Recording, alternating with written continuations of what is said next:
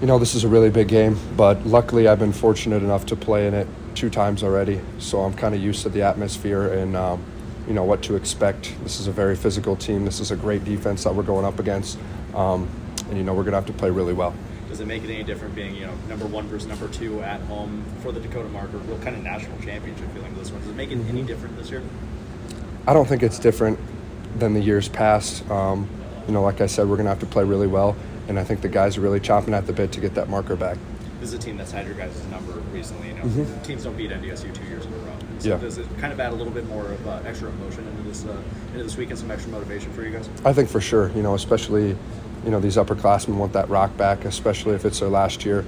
Um, and you know, I kind of took the blame too last year for not winning that game. I you know had two or three turnovers that game, so um, I'm going to have to play a lot better than that and I think these guys are really chomping at the bit. Tell me about your relationship with South Dakota State. That was your first real game in your mm-hmm. true freshman year, second start last year. That just this there's a lot of emotion I imagine with you with, with this game. Oh, for sure, and I know a few guys on the team too. Um, you know, it's such a huge rivalry in college football. Um, and it's you know it's very important for me and especially the guys that have played before me to win this game. Um, so really, just you know, cutting it loose and playing fast. I think that's what our guys are going to do. You've won national titles, league titles. Uh, you haven't beat the Rabbits. Is that a, a, box that still needs to be checked? Is that something that you think about?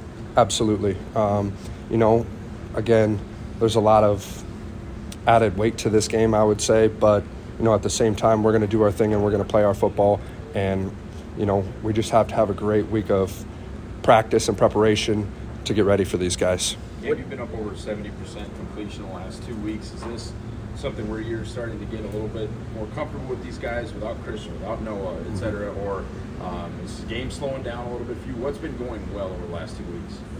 I think I've really just taken what the defense has given me. I haven't tried to force the ball too much. Um, and, you know, like you said, I feel like my mind is a lot clearer than it was earlier this year. I feel like, you know, I'm a lot more confident in myself and in the receivers. We've kind of gotten that timing now.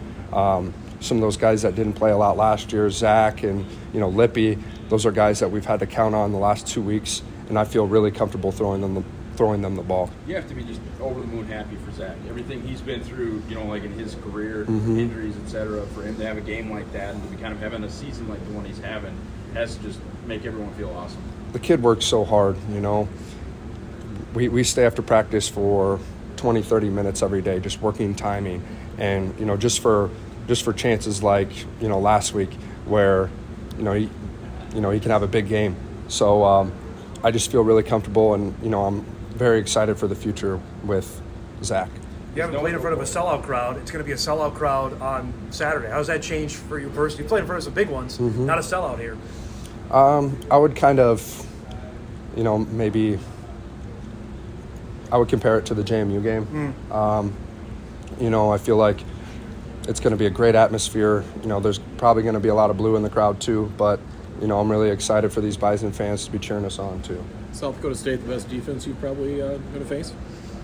They're up there for sure. Um, you know, I faced some really good defenses. I thought, um, I thought James Madison last year was really good. Um, you know, we've, you know, had two or three defenses this year that I thought were very solid. Um, but yeah, they're they're definitely up there. What are the biggest keys for you individually you know, playing quarterback? Uh, taking care of the football. I felt like the last two times that I played them, I didn't take care of the ball. So, you know, like I said earlier, just taking care of the football, taking what the defense gives me, and, and you know, letting our dudes make plays. Cam, your relationship with Adam Bock, describe that from your high school days and seeing him just be turned into a stud linebacker at South Dakota State. Well, I knew he was going to be a stud right out of high school. You know, I think he was um, overlooked by bigger schools. Um, so I knew he was going to play right away and do exceptional. Um, you know, it's just so fun to be out there with him, and obviously it's a little weird. You know, you're, you know, you, he's he's on the other side of the ball, and usually he was, you know, he was on my team for the last four years. So, um, but no, him and I stay in contact, and I'm, you know, very happy for what he's done. how much does that say about your hometown to have that kind of produce that kind of football. I know I talked to you and your dad about that yeah. before the NFL draft of mm-hmm. having that kind of talent out of Solon, Iowa.